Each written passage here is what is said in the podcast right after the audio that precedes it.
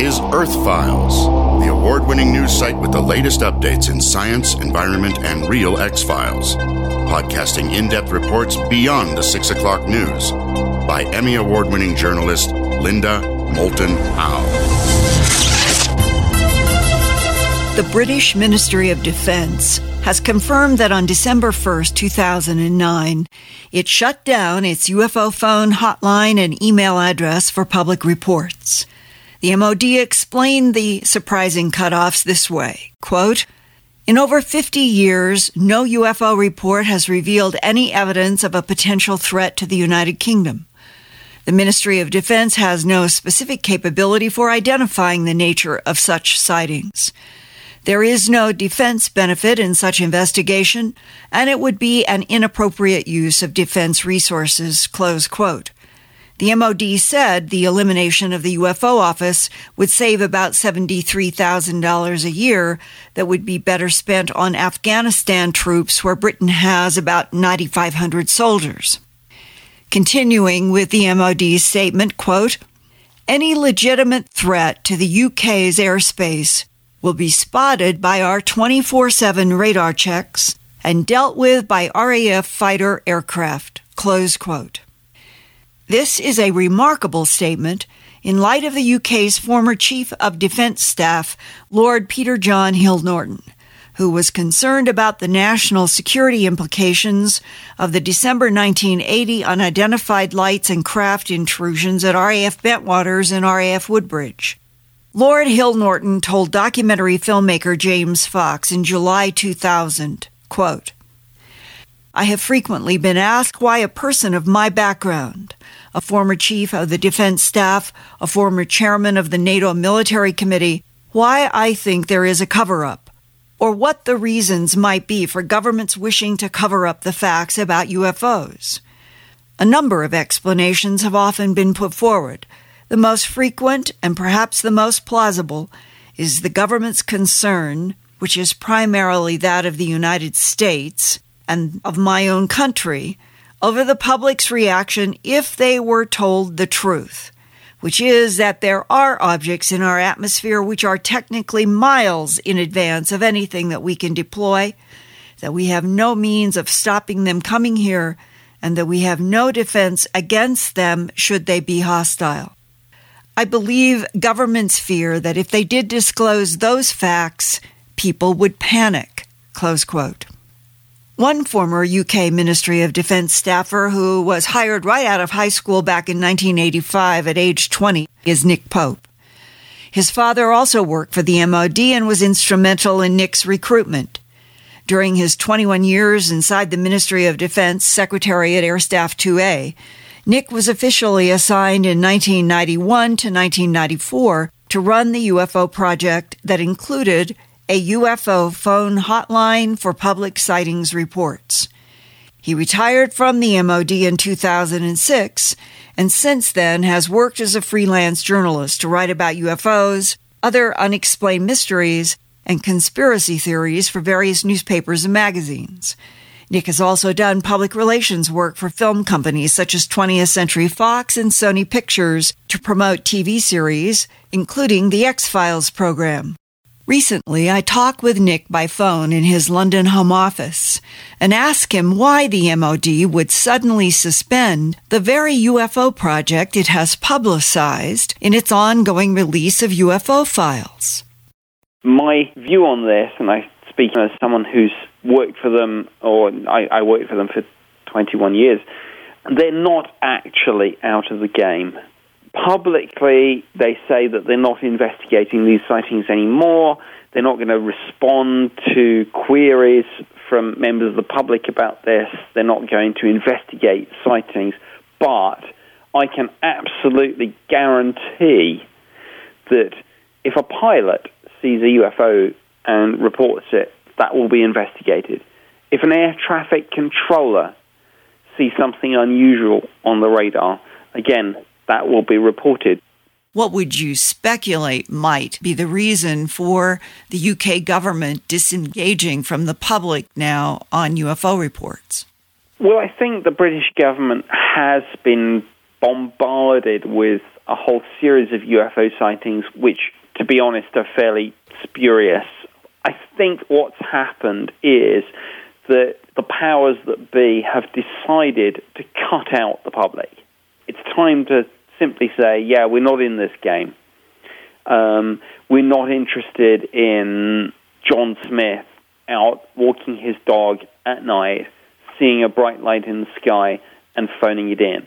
Actually, what we are interested in is pilots seeing these things, air traffic controllers seeing something on, on radar and reporting that up the chain of command. And people think the British government are out of the game, but you know what? They're not.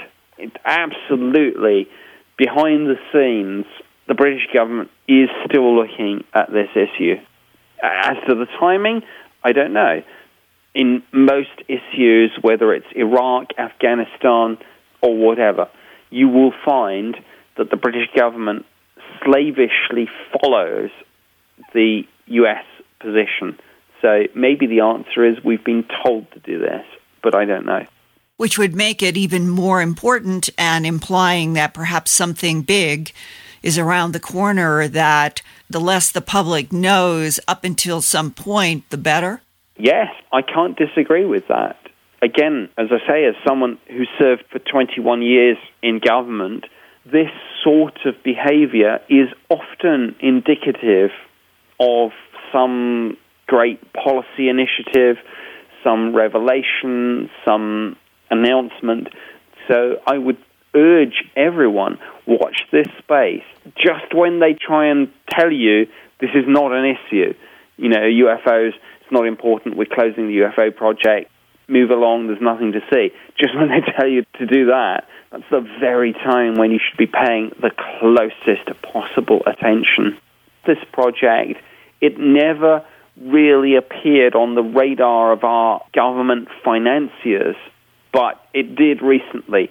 And obviously, in terms of our having huge commitments in Afghanistan, it was always going to be a very, very easy target.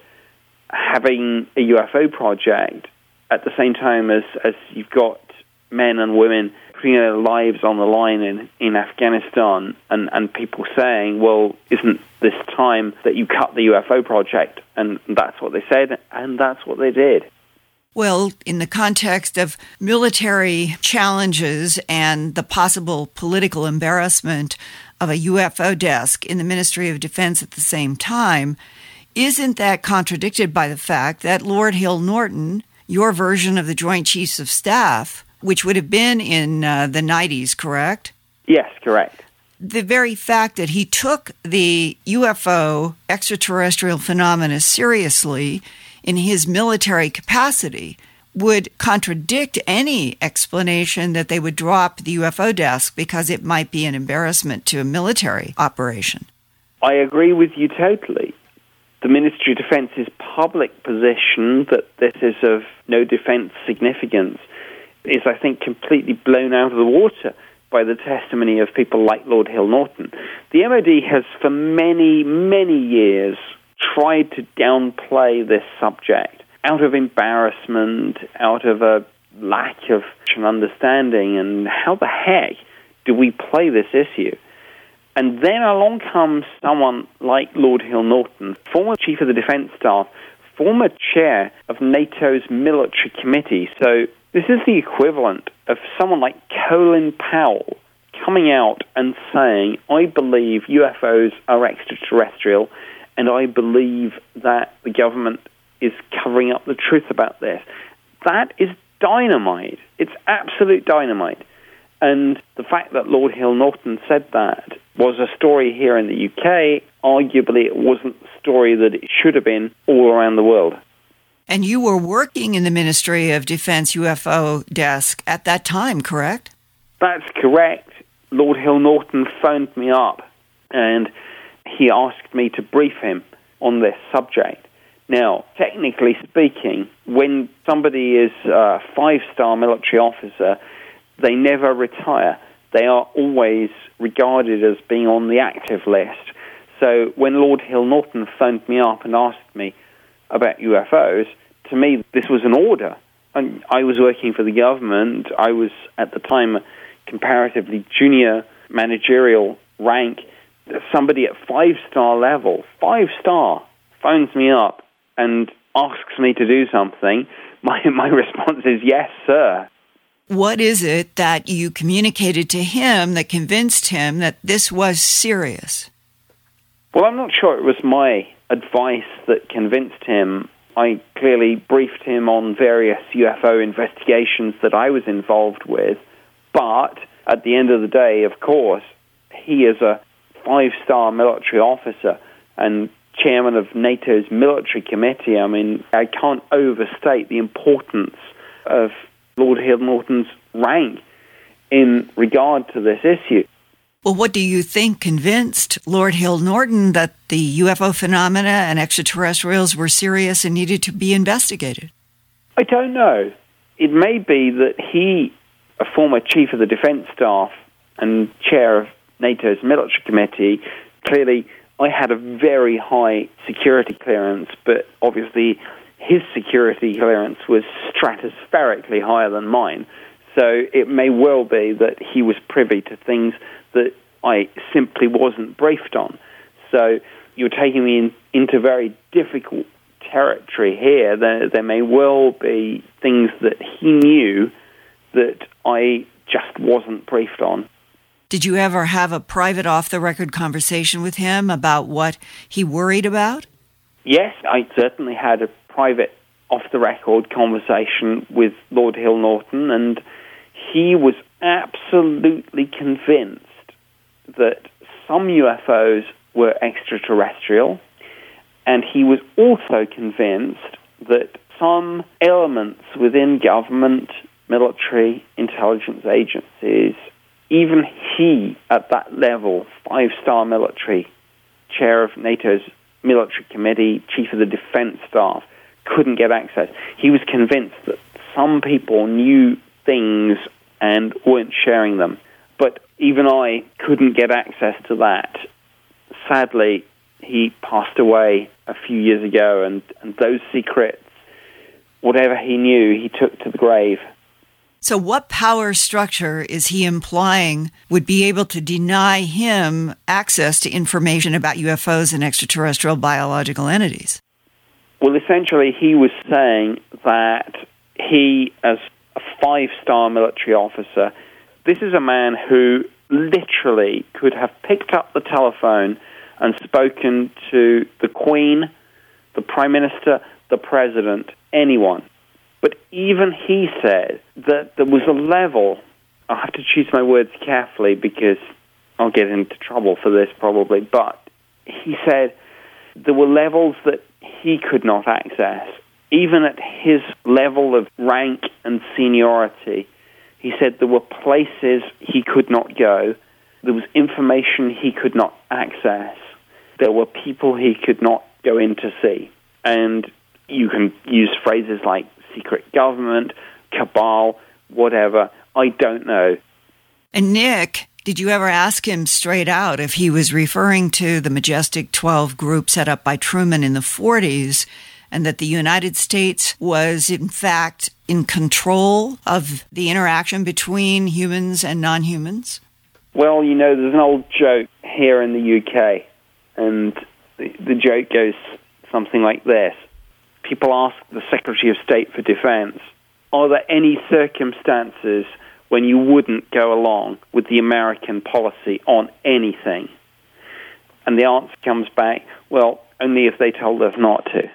You know, we are very, very much the junior partner here.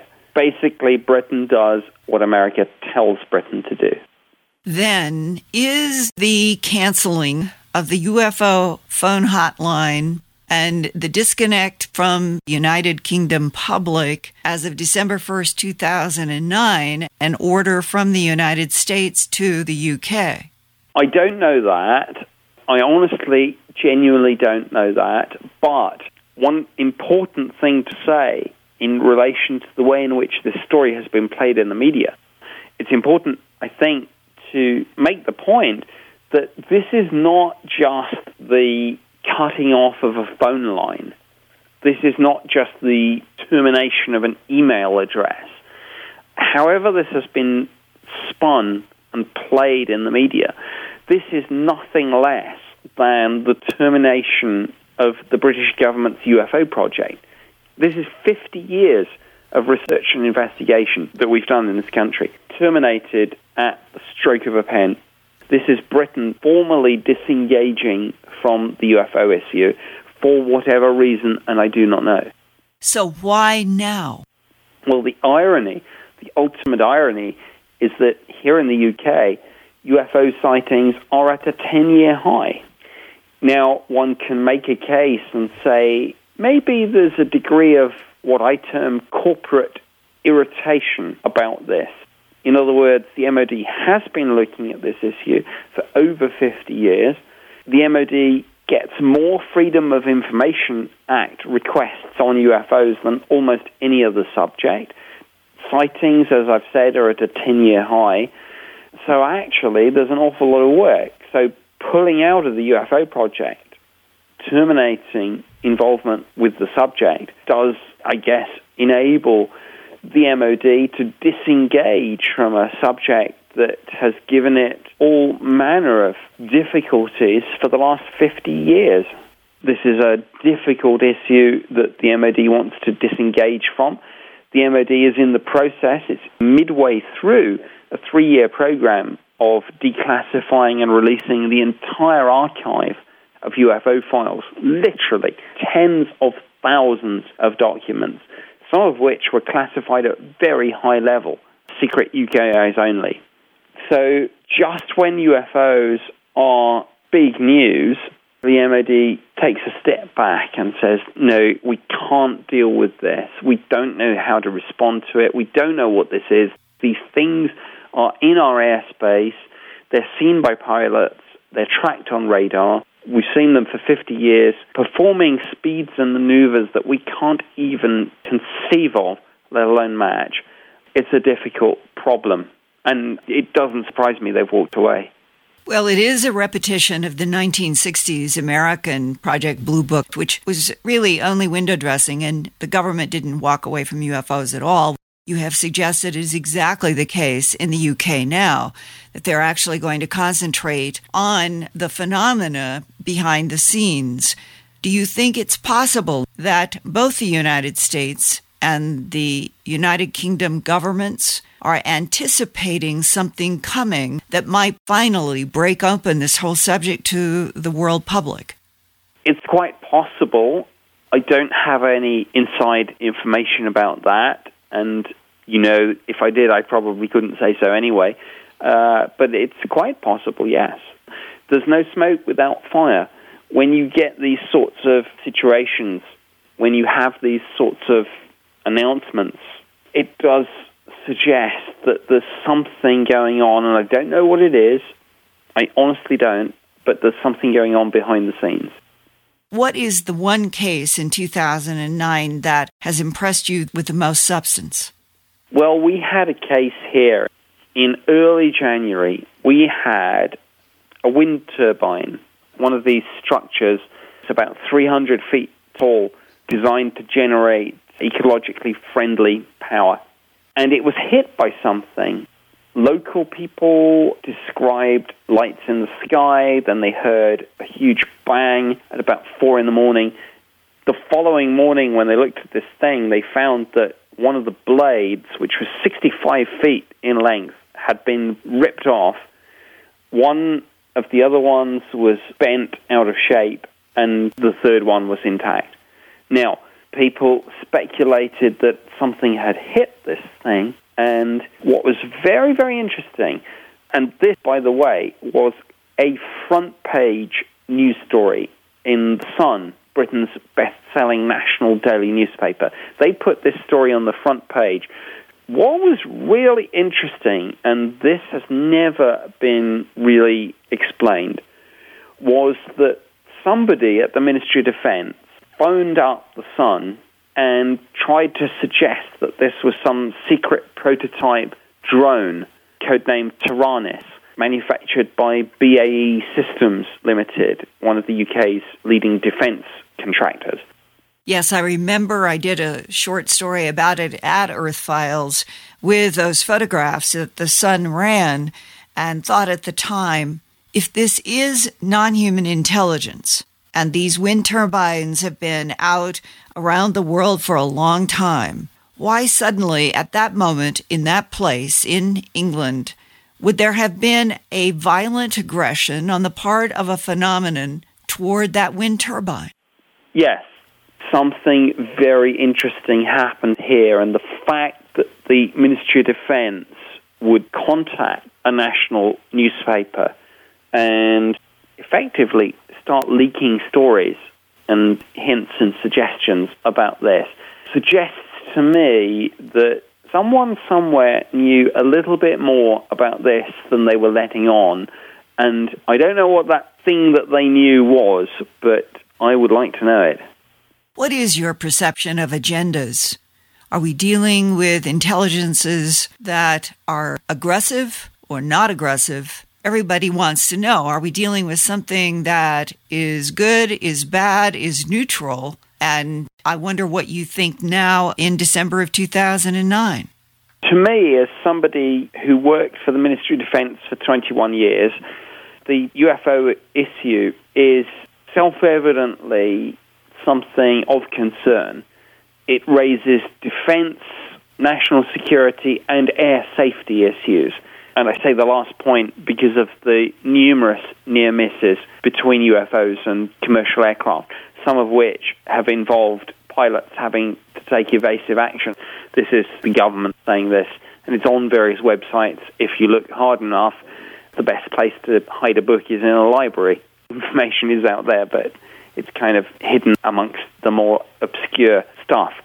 But bottom line, I do not know. I'm the guy that did this for the government, and I'm absolutely going to be honest with you and say, hands up, I do not know what's going on. And I honestly, I don't. It may be hostile, it may be benign. Bottom line, don't know. Did Lord Hill Norton ever suggest to you that he had any inside information about agendas, positive or negative? Lord Hill Norton was furious at what he felt was an attempt to cut him as a five star military officer out of this issue, to not brief him on something which he said, as Britain's most senior military officer, he had an absolute right to know he believed that UFOs were extraterrestrial. He believed that some people in government knew about it and were covering it up. But as far as I can recollect, and we corresponded for a while, I met him one or two times, but I don't think he expressed an opinion either way in terms of whether this phenomenon was malevolent or benign. What do you personally expect to happen in the next 10 or 20 years? Do you think this policy of denial in the interest of national security can hold much longer? My belief is that the thing that we should be looking at is probably the square kilometer array. This is going to be the largest radio telescope ever constructed in human history. It's going to be the most sophisticated and powerful machine on the face of the planet. And most scientists who've looked at this say that when it's fully operational, if there are intelligent civilizations within 100 light years of Earth, this machine will find them because we've been a detectable civilization for over 100 years through radio and television other civilizations are expected to have developed the same way. If they're there, we'll find them. And I think that the whole UFO issue will be unveiled not through some announcement about, yes, something crashed at Roswell in 1947, but through some more mainstream scientific, yeah, actually, we've picked up a signal and there are other people like us out there. And so I would say to people, watch the square kilometer array, look at the website, monitor the program. That's how it's going to be unveiled. Are we alone or not? That question will first be answered by the Square Kilometre Array. And the Square Kilometre Array and the SETI project are all assuming that advanced intelligences out in the universe would be operating frequencies of the electromagnetic spectrum that we could pick up. What if they aren't? Well, indeed, you have a point, and the late philosopher Terence McKenna once said to search the galaxy expectantly for a radio signal is as culture bound an assumption as searching the galaxy for a good Italian restaurant. but, I think that things like radio and television are so obvious and the frequencies are again so obvious that I think this is good science that we can do. What do you think about the speculation that one or more of these non human groups might physically interact with our Earth up front, pulling the rug out from under governments and saying, We are here, you are not alone, and we're tired of waiting for your governments to tell you the truth? That's quite possible. I guess the devil's advocate response would be, well, they could do that any time, so when they want to do it, they will do it that's not our call. That may happen. If we are being visited, if there are others here, then they have in their power at the flick of a finger to reveal this. What do you say to people in the human abduction syndrome who say this is nonsense? We have been dealing face to face with non humans on this planet for at least 40 years. Well, those people are entitled to their opinions. I guess the skeptics would say, well, bring forth your proof then you get into an almost philosophical debate, I think, about what constitutes evidence. And what do you personally think is going to happen in the next 10 or 20 years? Oh, goodness, I don't know. Um, I do think that in the next 10 or 20 years, whether it's through the square kilometre array or whether it's through something else, I think we will find proof that we're not alone. And I think the noises coming out of the Catholic Church at the moment, you know, that's the writing on the wall. They're not stupid.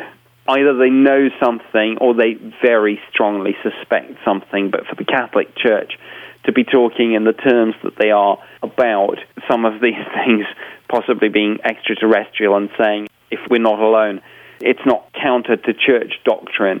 I don't think you come out with a statement like that unless you either know or very strongly suspect. The Vatican in Rome released two statements in 2009 about extraterrestrial life in our universe. The first was in early May 2009 from the Reverend Jose Gabriel Funes, the Vatican's chief astronomer and scientific advisor to Pope Benedict. Reverend Funes said in an interview with the Vatican newspaper, quote, How can we exclude that life has developed elsewhere. Just as there is a multiplicity of creatures on earth, there can be other beings, even intelligent, created by God.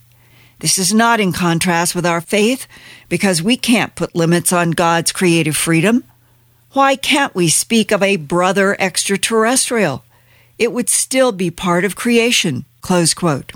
This refreshingly open minded statement was quite different than earlier arguments with scientists about evolution versus creationism and whether the Bible should be read as literal truth versus interpretive history. Then, seven months later, in November 2009, the Pontifical Academy of Science hosted a gathering of leading scientists from around the world to discuss possible discoveries of bacterial life forms on another planet such as Mars and the search for life in the larger cosmos, where more than 400 planets have now been discovered beyond our solar system.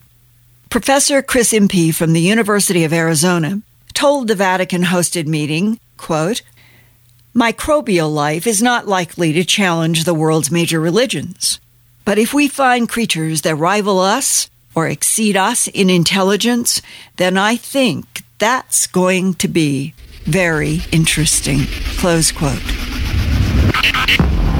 Thanks for listening to this Earth Files podcast from the edges of science, environment, and real X Files.